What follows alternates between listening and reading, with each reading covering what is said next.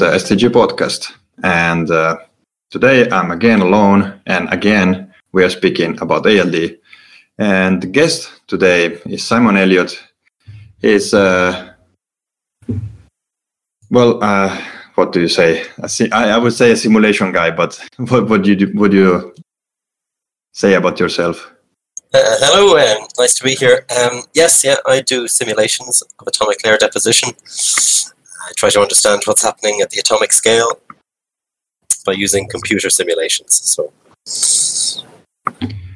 so well, I have a little bit of information about you here that I found that you were working in Tyndall National Institute. That's when I kind of knew you from, but now you change to Schrödinger that I don't really know what place it is. So do you want to, I don't know, introduce yourself a little bit and tell us what you are doing, what you are doing, and whatever about yourself, something interesting? Yeah, sure. I um, did a PhD in quantum chemistry in uh, Karlsruhe in Germany, and then I worked in Ireland in uh, doing simulations of surface science for some years in Trinity College Dublin, and then moved, as you say, to Tyndall National Institute, which is also in Ireland and I'd be I was working there for 15 years on this topic of simulating atomic layer deposition. Uh, so I've got experience in lots of different systems and lots of different approaches to try to understand what atomic layer deposition is.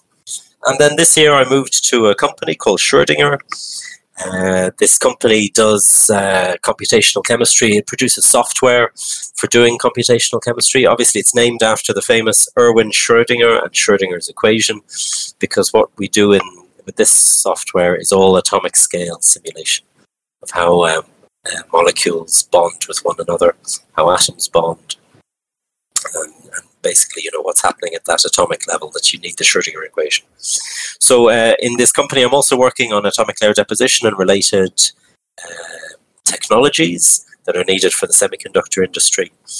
So it's very much a continuation of what I was doing before, but now from the point of view of trying to have the best possible simulation tools.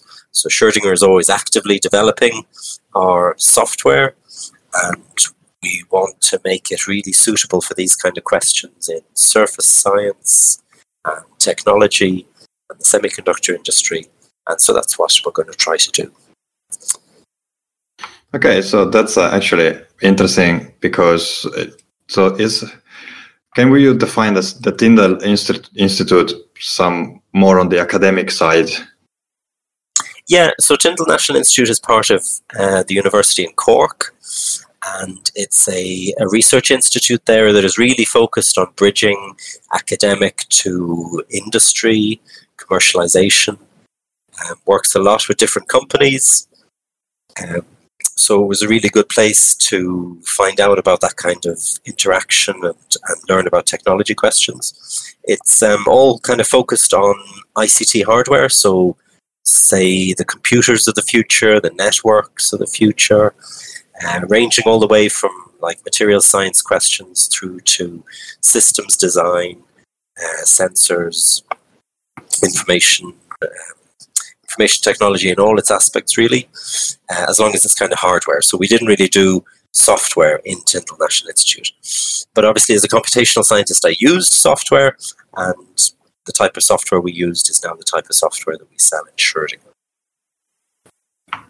Okay, so basically you went from using the software to actually use your expertise to make the software better. And how do you find this transition from the more academic research to a more industrial, like application oriented research?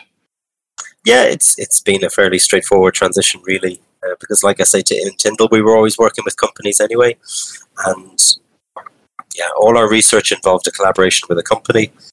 Um, so whether it was publicly funded research or directly funded by a company, it was it was always building relationships with companies and trying to learn about their problems and how we could solve their problems.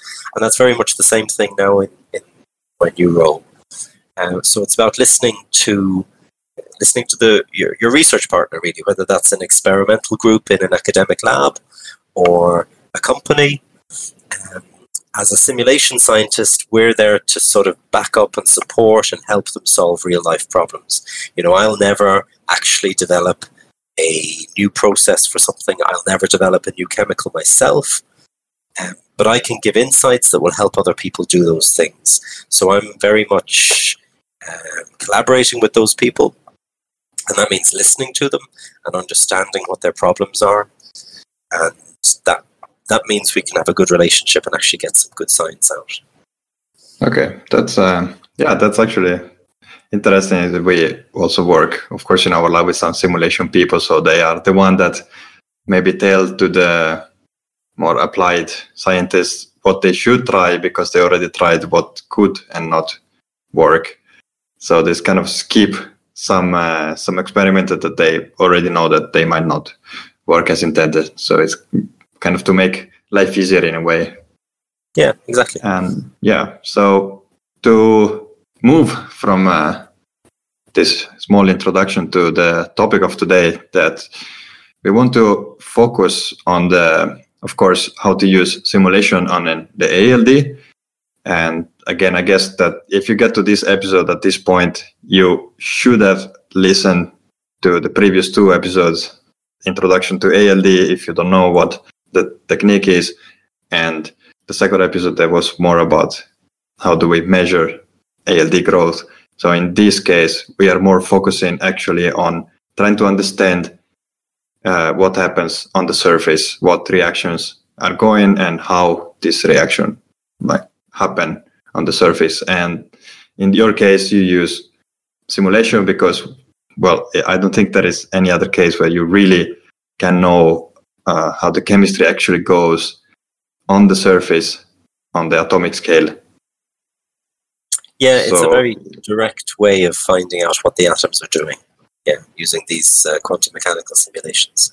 Yeah, because we were discussing last week that yeah, there is a way to measure what's going on in the reactor, uh, the growth of the film, what uh, product are created by the reaction, how the film is changing but we cannot really probe uh, really on the surface on the atomic scale. So when we speak about ALD, it's always this kind of uh, theoretical image that we have, and like this reaction happens, and then this other reaction happens, but we really need to understand how actually this works. Yeah. And so starting from there, like um, what uh, st- staying maybe very simple at the beginning to present, a, I would say either aluminum oxide deposition or zinc oxide, something like really two components and is in oxide that everybody knows. Uh, what happens at the surface during an ALD cycle?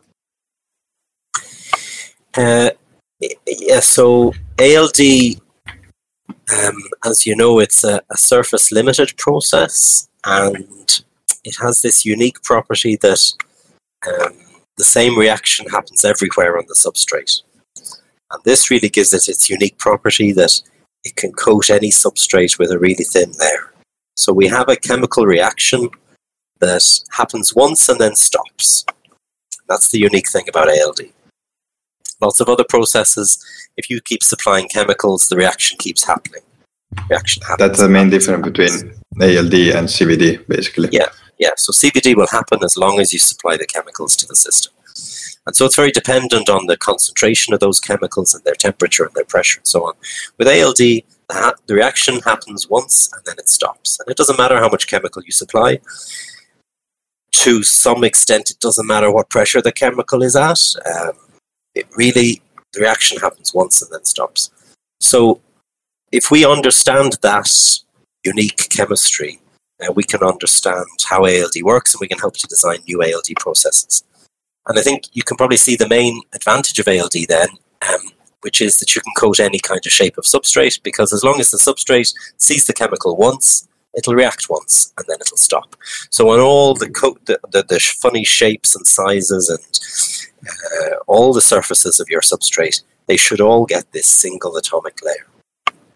That's the crucial thing about ALD. It's this atomic layer deposition on all um, substrates that are exposed to the chemical. So it all comes down to understanding that chemistry, this kind of unique chemistry where a very reactive chemical comes in and it sees the surface, and the surface is very reactive towards it, and they react together, and then it stops. The surface becomes really inert. And even then, though you're letting in this reactive chemical again, it doesn't react anymore with the surface. The surface has been passivated now.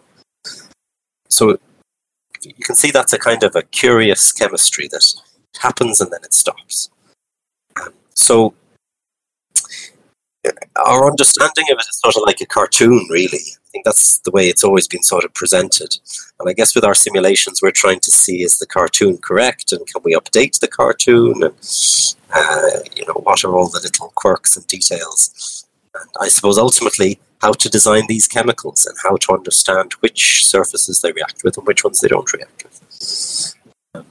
So when I give the example. This is, uh, yeah, uh, this is kind of a of course, you can get information about uh, your precursor, what what you need to, to do to make like better one or new ones, but also you kind of know uh, your reaction to will they work with any substrate or uh, how much can you know about if I do this on silicon, if I do this on an oxidized silicon, if I do this on certain metals or any other materials. Uh, like how much can the simulation tell me? Will will it work? Will it not work? Is it like what's the degree of approximation if you want to say like that? Yeah that's that's exactly it. That um,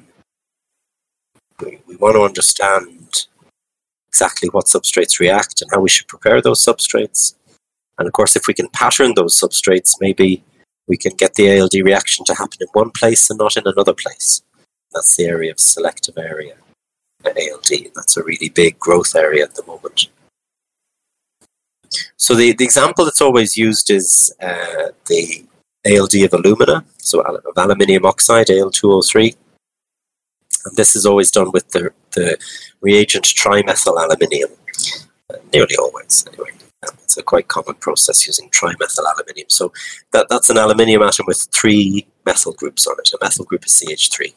So um, there's a, three of these CH3 groups attached to the aluminium, and that's a really useful reagent. It's got a high vapor pressure, it's easy to get into the gas phase, and it reacts really violently with water. So Obviously, that means it's a little tricky to handle. You can't let it anywhere near the, the humid air in your lab. But it does mean that when it hits any kind of uh, remnant of water on the surface, it's going to react really fast. So in this case, it's it's hydroxyl groups, OH groups, which are like half of a water molecule. And when it sees a, a hydroxyl group, the uh, proton from the hydroxyl group can attach to the CH3, to the methyl group, and form methane, right? CH4. So everyone knows methane, natural gas. It's a nice stable molecule. We pump it around our cities all the time. It's only when you, you heat it and burn it that it actually reacts, uh, forms a flame. So CH4 is a nice stable byproduct. And then you've knocked the, the CH3 group off the aluminium, and the aluminium can now bond with the oxygen and form the, the material that we want, which is alumina, Al2O3. So Al2O3 consists of lots of aluminium oxygen bonds and a large amount of energy is given out when an aluminium oxygen bond is formed. So this is a really good reaction. You're forming stable products. It's going to happen quite quickly and violently. Uh, and so it has at least the first half of what we need for an ALD reaction. It has a violent reaction. It has a really re- reactive chemical, trimethyl aluminium. Um, so then, does the reaction stop? And why would the reaction stop?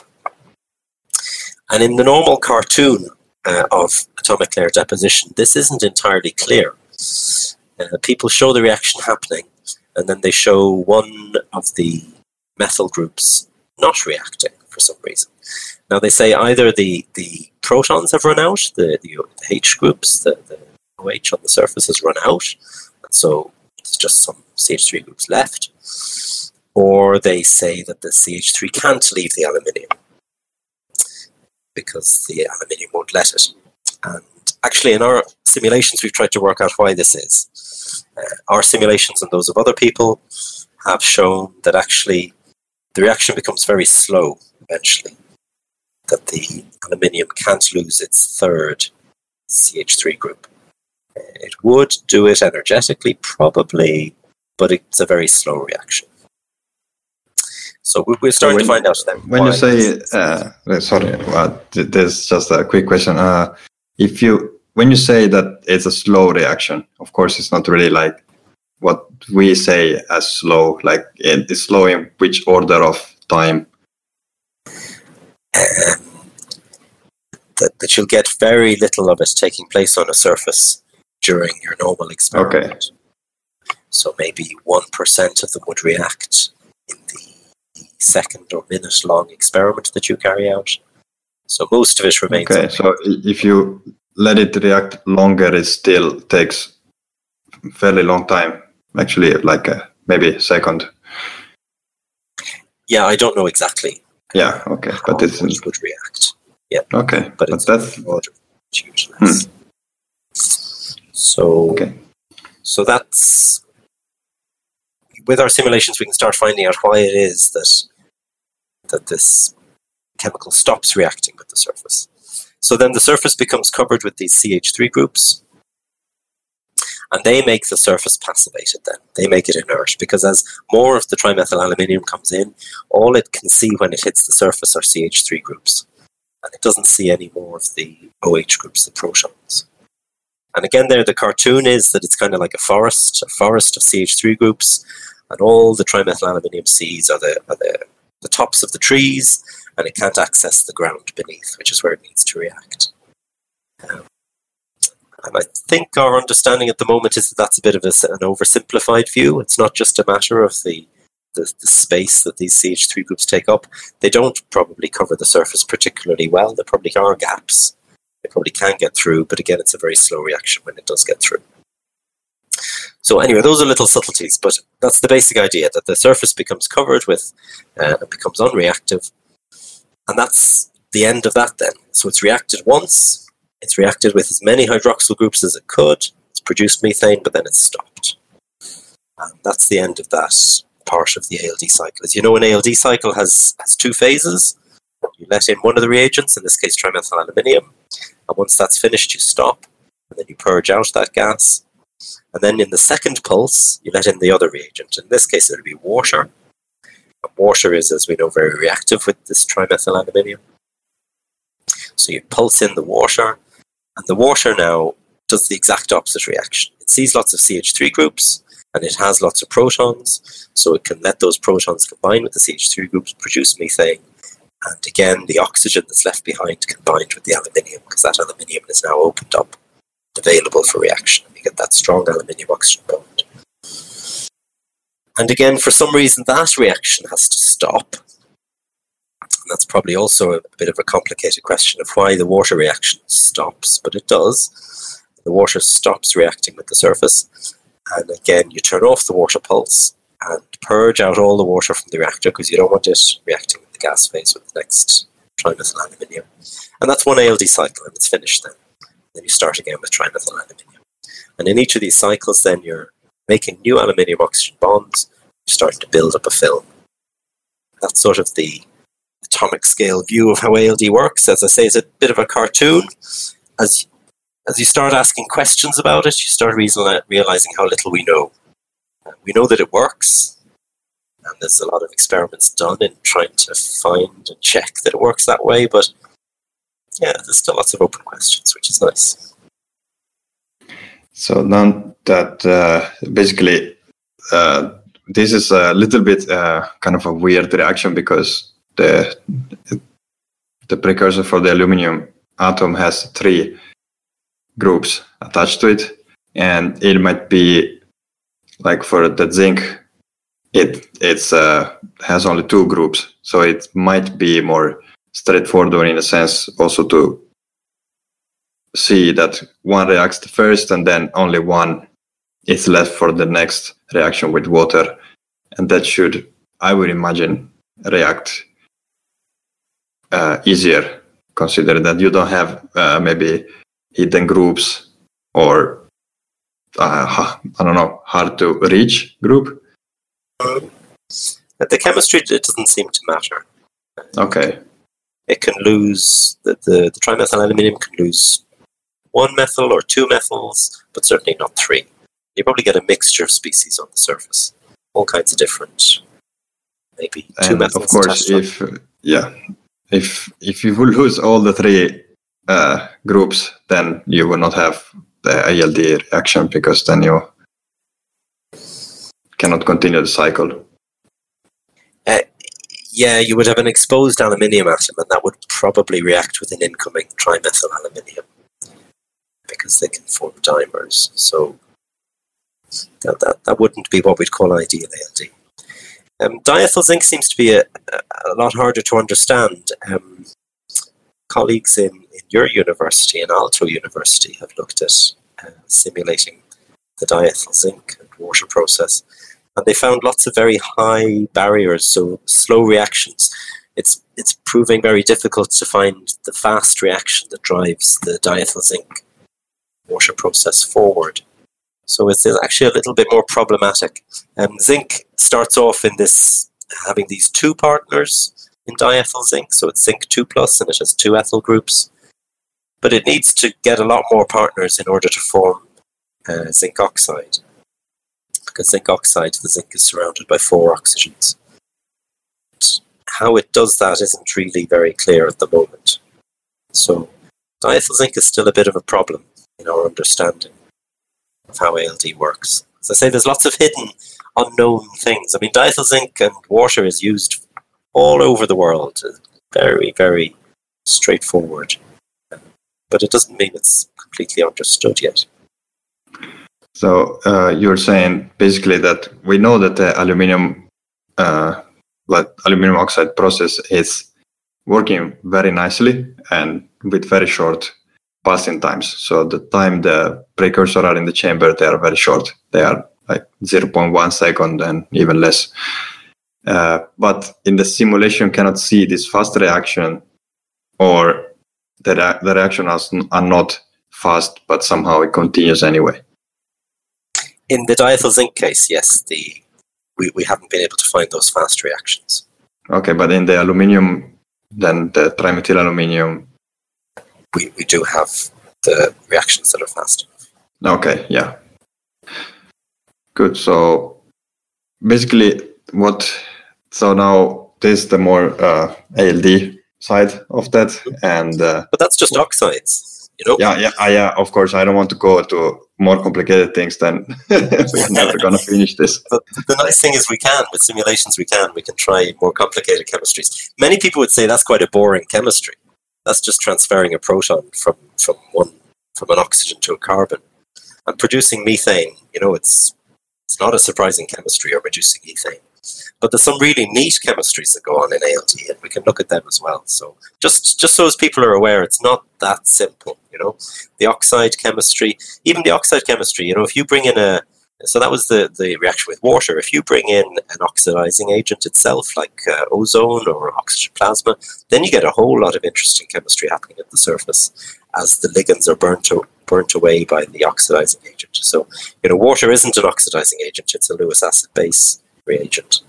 Uh, whereas these oxidizing agents have quite a different chemistry. So that's that's like making redox chemistry happen at the surface. And if you understand redox chemistry, you can do things like metal ALD. So in metal ALD, your co-reagent is an electron.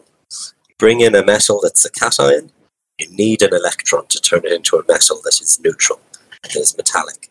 So it's really very exotic form of ALD. It's it's not ALD between, say, aluminium and oxygen. It's like ALD between a metal and an electron. So you need a source of electrons. So there's there's lots of interesting. You know, we have the whole periodic table, and we'd love to deposit every single element and every single compound. But the chemistry gets very complicated very quickly. So uh, there's lots of interesting stuff out there. So just just for you know, just to bear in mind that it's not always simple oxides and it's not always simple acid-base chemistry. So, just uh, as an example, what is one of the most complicated simulation processes that you encountered? Probably copper metal.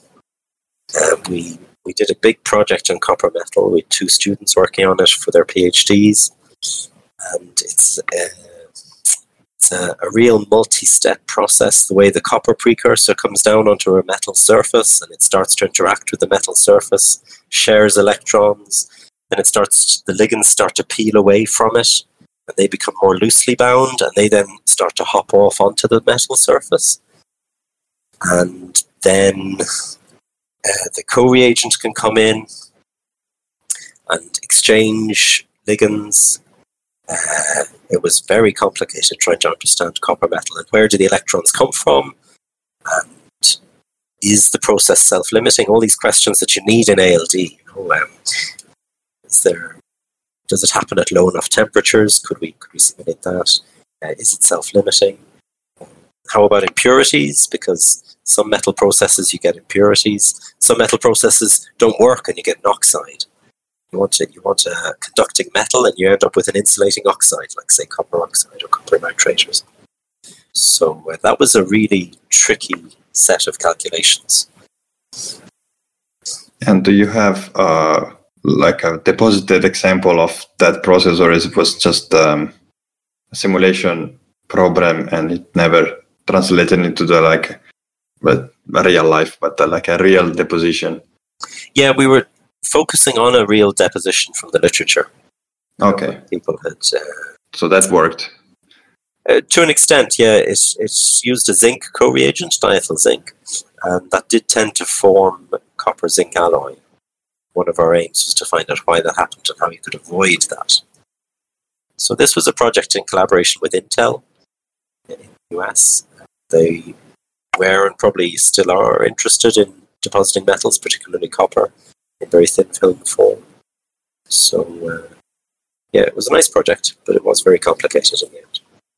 So this would be the kind of the simulation coming to help the experimental people to actually understand what's going on because you can see that you put this, this, this inside the reactor and then you have that coming out and you can make your the experiment of what comes out so you know what it is but you don't cannot really understand uh, why that is yeah exactly so, so filling in those yeah. missing steps between the chemicals that you put in and the products that you get out uh, that's sort of that's part of the value of simulation. I mean, that's what we're hoping for, really. In general, there's kind of a gap because you have lots of really skilled chemists who can design almost any chemical. And they just say, look, tell me the chemical and I'll make it. So they're brilliant. But then on the other hand, you have uh, process engineers or material scientists in industry, and they say, I'd like to deposit copper two nanometers thick in a thin film morphology without any islanding. Please give me the chemical to do that. You know? And there's this gap in between the two because we don't know enough about the chemistry of how a particular chemical leads to a particular film or a particular morphology or properties. So we're trying to bridge that gap with simulation. We're trying to say when you have this chemical with these ligands, this is how it operates and this is the sort of film you get. So now we spoke a bit about the chemistry that happens and what we can see with the simulation, but something that I wanted to ask is uh, how do you actually do this in the program? Like, do you build your own code? Is the code sourced from somewhere else, or how do you? Well, let's say how were you doing before in when you were in in Tyndall in the research part? yeah, so there are lots of codes out there, and there's no need to build your own code. Um, in principle, you could. What we're doing is solving the Schrödinger equation. So the Schrödinger equation uh, describes how the electrons move, atomic system. Uh, atoms consist of nuclei and electrons, and the electrons move really fast and they're really light, which means you have to use quantum mechanics to describe them, and that makes it really tricky. So the Schrödinger equation is the equation we have to solve to find the motion of the electrons. And then you can also use it for the motion of the nuclei, but generally we just use Newton's laws for the motion of the nuclei. So that's that's not so problematic. Uh, so you could write your own code to solve the Schrödinger equation. That's more than doable. But really what we do is we build on all the coding that people have done down through the years since the 60s and 70s, and then there was a lot of work in the 80s and 90s in really developing large and well optimized high performance codes that could run on supercomputers. And most of those codes have lived on and have been developed and improved, and there's probably a dozen that are in common use, um, or maybe more, maybe 20 or 30 uh, but probably the most popular ones are maybe around a dozen. And they do different things. Each one has its own kind of niche, and does some things better and some things worse. So, uh, certainly, I always worked with codes that had been developed by other people. And uh, now in Schrödinger, I'm using the codes that are part of the Schrödinger suite. So, we have a gas phase um, code called Jaguar, and we have an interface to the solid phase code called Quantum Espresso. So that's a freeware code, but the Schrödinger software includes a nice interface to it.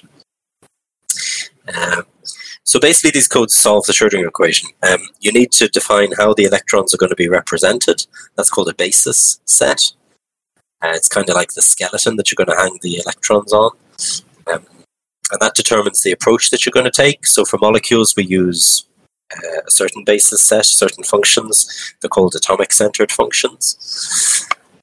Whereas for solid, we use extended functions, um, sine waves or cos waves, because of course a solid extends, well, in our model to infinity, and a sine wave and a cos wave has all these oscillations going on to infinity. So those are really, that's the two big separate types of models, gas phase models and condensed phase models. And you choose one or the other and that determines which code you choose. Like I say, there's a whole range of codes out there. Some of them are freeware, some of them you pay for. The performance of the codes obviously can differ. Uh, one factor is do they have a good manual? Do they have good online tutorials? Do they have an active um, forum where you can learn from other people about how to use the code? And I suppose, are you accustomed to them? Um, maybe the main thing is that people keep using the code that they know. They just put up with its quirks and they get to know all its little bugs and features, and they end up just just living with it, imperfect as it may be, because they know how to use it, and it's easy just to keep using the same code. So that's those are really the main variables. Okay, so uh, this uh, before we we move to more like practical use of the code, there, there is one thing that if you are not uh, familiar with like simulation in science and in technology, what this is actually uh, what is done when you actually do simulation, it's now okay. I know I'm gonna say in a simple way, then you can add something that knowing much better than me. But basically, it's not something that you just buy some software. Where you can okay you buy software but it's not that you just okay i want to simulate this this this. You put them here press a button you get the result you want. Problem solved. There is a lot of work that be, that is done behind to actually make the code to do what you really want to do. Because if you do uh, like a master thesis on a reaction that happens in in an ALD cycle for example it takes months to actually make the final results that it's actually looking decent. So very quickly, how do you approach a problem that you you know what you want to or what you expect the result to be, but how do you approach it from the beginning? Well, the codes are mature, so um, I, I disagree with you a little bit. You can sit down at a computer turn on the software and get a result. You can follow a tutorial or you know it's it's straightforward that way. And most people would have done practicals like this. I mean, computer-based practicals. Uh, while they were undergraduates, maybe in a chemistry course or a physics course or materials in university. So, you know, you can do calculations in an afternoon in a practical session. And obviously, you need a lot of guidance. But the, you could say the same of lots of other areas of science. You know, you can sit down at an instrument and someone can show you how to use it, and within a few minutes or hours, you're you're able to use it. But it's just whether you're going to use it to find the particular tricky question that you want to That's where the skill comes in. So yeah, like any other instrument in science, the more experience, the better, and it can help if you have you know, six months, a year, or a couple of years experience. So typically, uh, students doing computational science do it alone, and become expert at it. Now, I don't think that's necessarily a good thing. I think it'd be better if we had more people doing both experiment and theory. But you do need to devote a good bit of time to the theory. And as much as anything, it's the background theory as well as the computational methods. Anyone can turn on the computer and run it and get a result out, but you need to know whether you can trust that result. And that means understanding the theory to some extent. But just to sort of, so as people have an idea in their head what you're doing, um, you want to know how the atoms behave. So you need to have a three-dimensional representation of the atoms. So you put each atom that you're interested in, uh, interested in, uh, you put it at a point in space. So you give it an x, a y, and a z coordinate. That's where the atoms are. And that's how you start off your simulation, by drawing atoms at certain points in space. You obviously can do this in a nice um, computer interface. And the atoms are all nice bright colors. Um, so you place your atoms in space, and then you say how many electrons there are and how the electrons are going to be represented, this basis set thing that I mentioned. And then you choose the method that you're going to use. Uh, the method we use is density functional theory. That's just its name. It's, it's to do with computing the electron density, so that's where it gets its name from. And uh, a few more bits and bobs to make the calculation work right. Uh, you generally use sort of ready-made settings if all is going well, and then you start the calculation going. And at the end of the calculation, the computer will tell you where the electrons are, um, what their energy is, and they, you can even then keep going and find out how the atoms will move or what the most stable position for the atoms are. And even further on from that, you can find out about chemical reactions and then all manners of properties like mechanical properties and optical properties and nearly every property can be derived from the wave function, and that's what you're computing, the electronic wave function. So it's a really powerful method, but the start is very simple. The start is just putting those atoms at points in space and selecting your method. So, so yeah, um, yeah, you need to be an expert, but yeah, you can get started quite simply as a non-expert because the methods are so mature already. And uh, so you said that you have okay you measure not do you measure do you simulate uh, the atom and the electrons how they interact with each other how much do you have to approximate or how big are your systems and what is the relation between given a normal amount of simulation time that you have you cannot just use a year of computing power that doesn't make any sense but in a normal simulation time, the approximation you have to make compared to how much you want to simulate?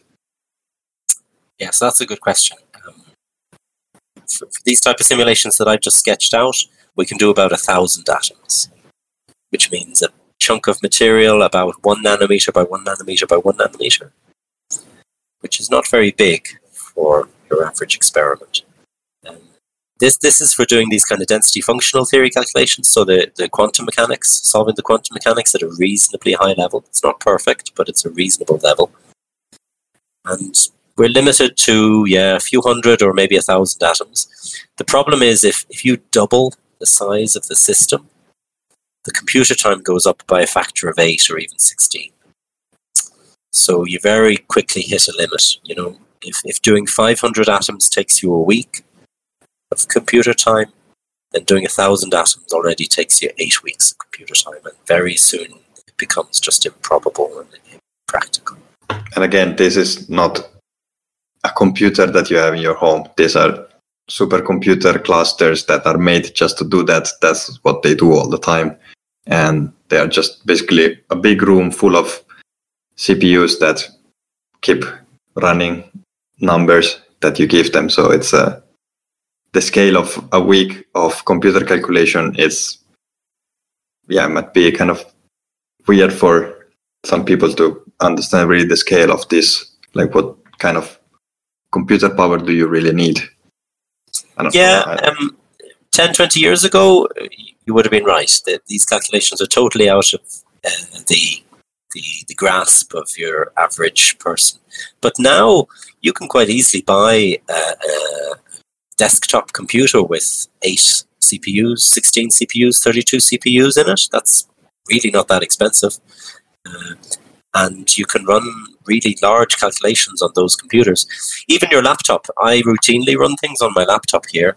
Um, I, I'd only use one of the CPUs, but I can do small molecules on my laptop. Uh, turns around quite quickly. Maybe I leave it running overnight, and the molecules are finished in the morning.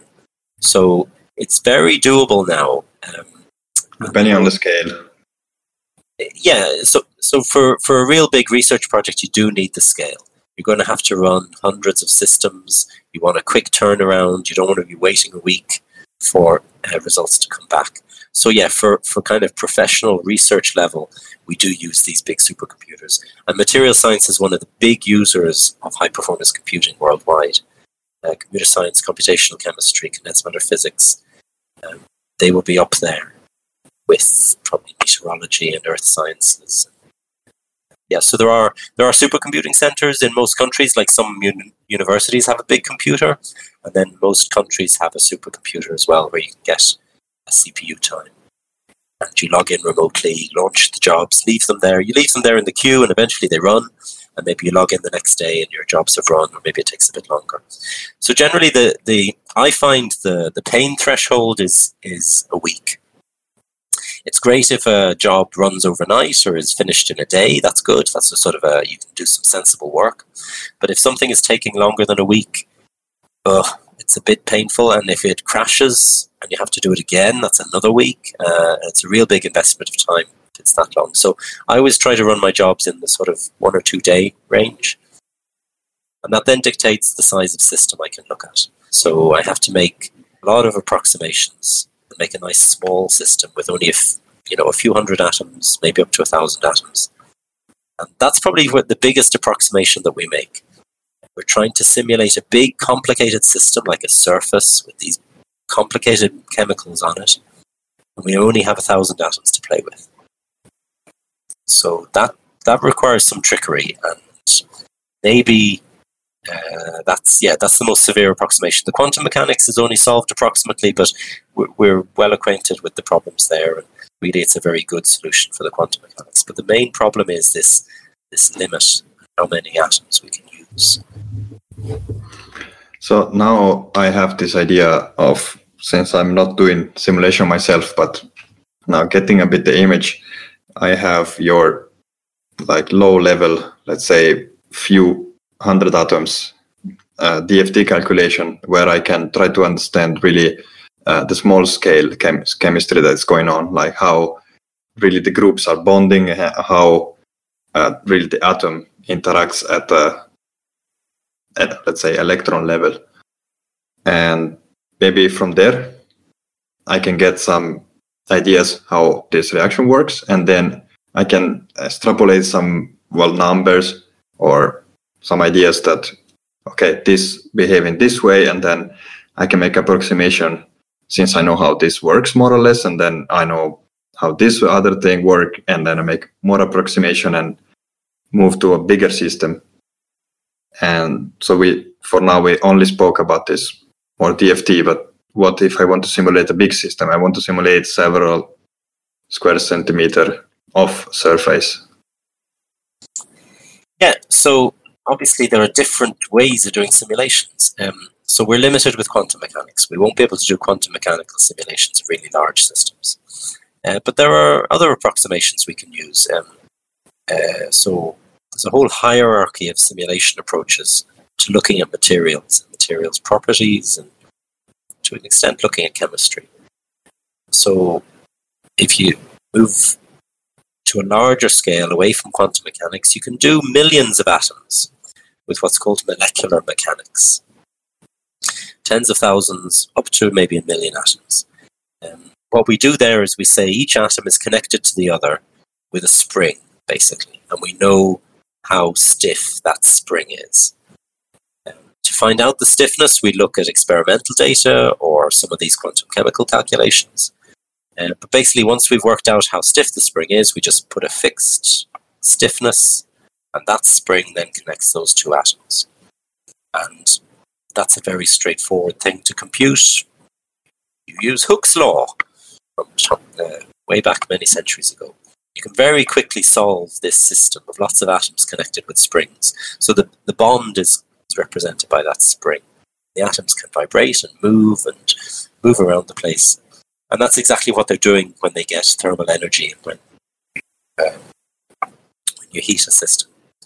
So this is very powerful. You can look at really large systems. So it's used routinely for biological systems, um, for pharmaceuticals, for looking at proteins, and then for looking at large, large surfaces. Uh, maybe not the centimeter scale that you mentioned there, but more like the micron scale. And you can look at things for longer periods of time. You can see how things happen over nanoseconds, even, which sounds like a short period of time, but really a lot of action happens in one nanosecond. Um, so uh, Schrödinger offers software that does molecular mechanics. It's at a really high level. And this is actually the history of the Schrödinger company because it started off as a company for helping out with pharmaceuticals, drug discovery. Had a lot of success in that. So that's what Schrödinger's been doing for most of its 20 or 30 year history. And the material science is a relatively new thing because we can't use those molecular mechanics systems so much. Um, the, the problem is that we're often looking at atoms where we don't know how strong the springs are, or where the springs change as time goes on. You know, if you have a chemical reaction and a bond breaks, then suddenly there's no spring anymore. So the molecular mechanics approach isn't so good at looking at bonds forming or bonds breaking. That's why it's kind of limited for looking at the, the reaction chemistry. But as long as you've no reaction chemistry taking place, then this is a great way to look at really big systems. So if you had a model of a, a film on a surface, or maybe an organic layer or something, wanted to know how it behaves over long periods, molecular mechanics is the way.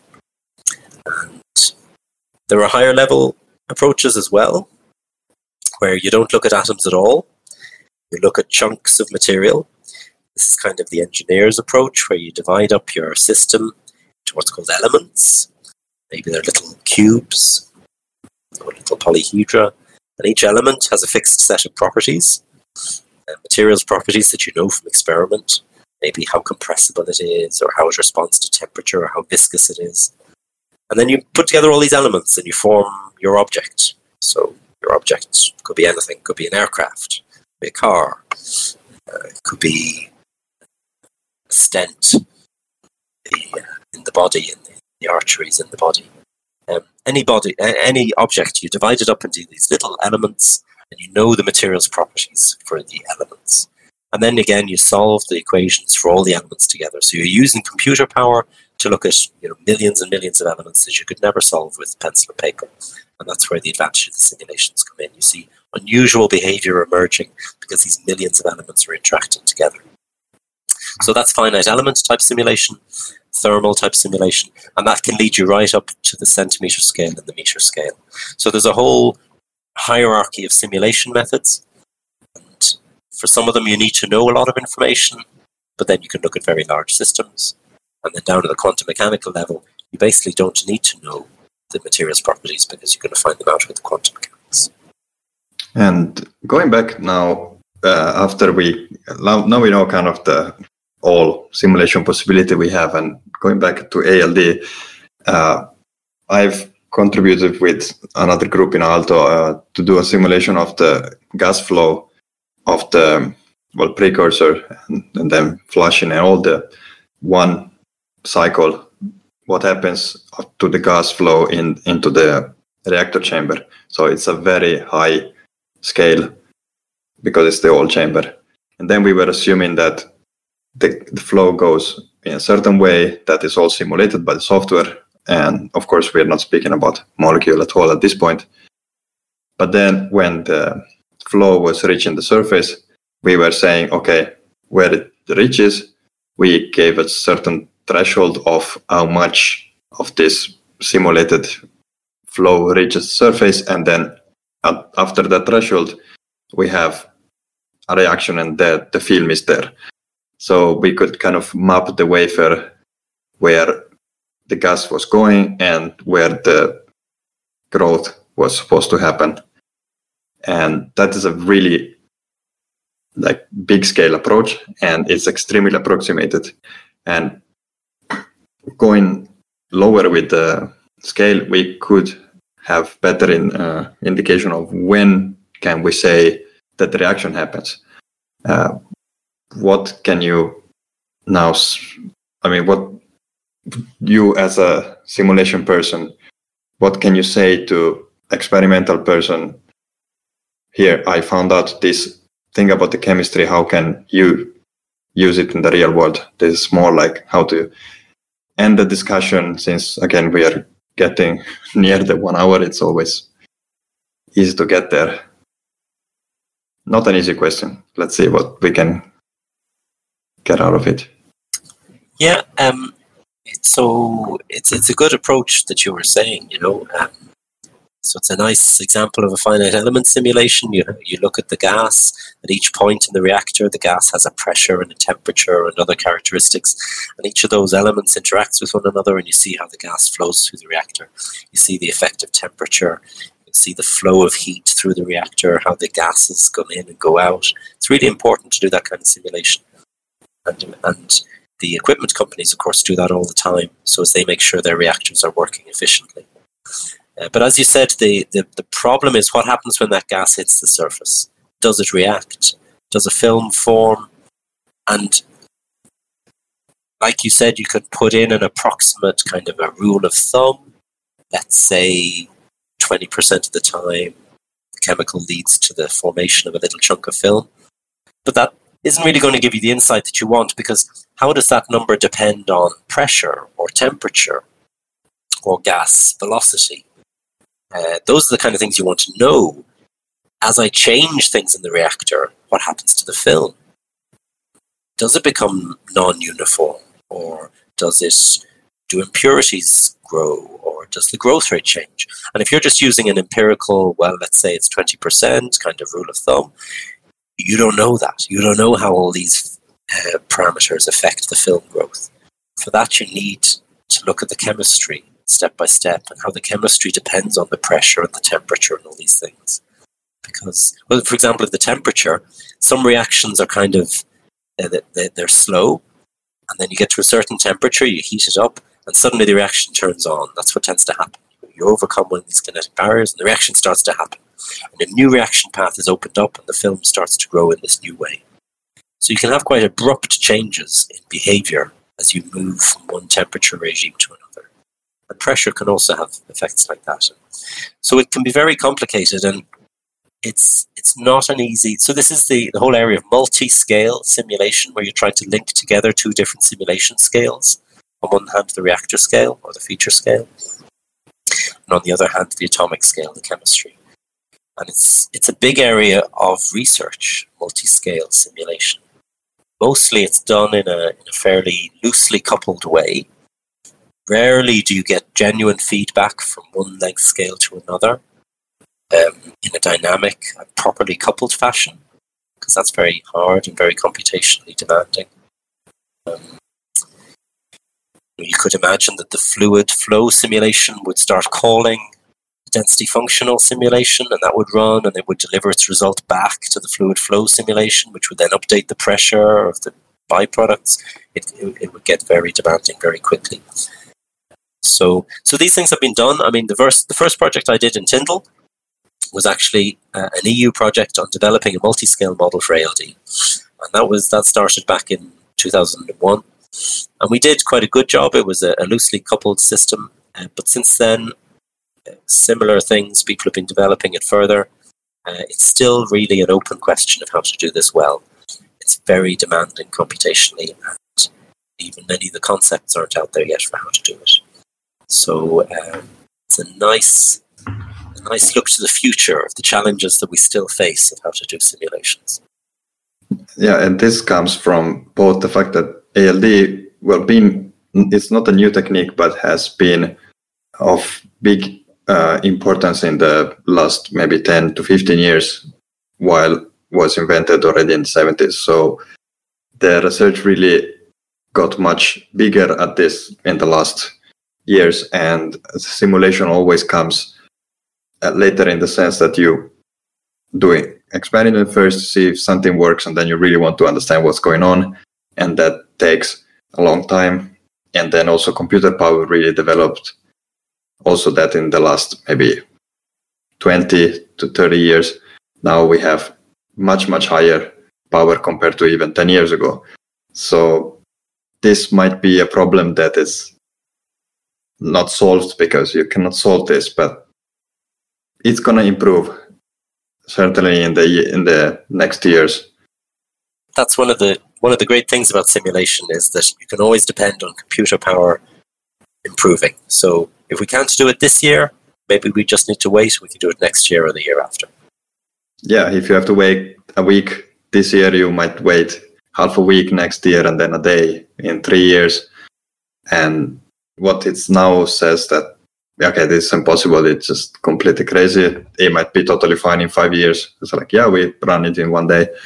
And so maybe we will need to we will need to see what's will gonna happen in the future. And I feel like that we spoke for almost an hour and we really just scratched the surface of what it's really done in this in this field because of course we kind of went through all the all that is needed and what the possibilities are. And I think that is quite fine for now because uh, maybe not everybody is in like really deep into the knowledge of the simulation, and this might be a good general view on that.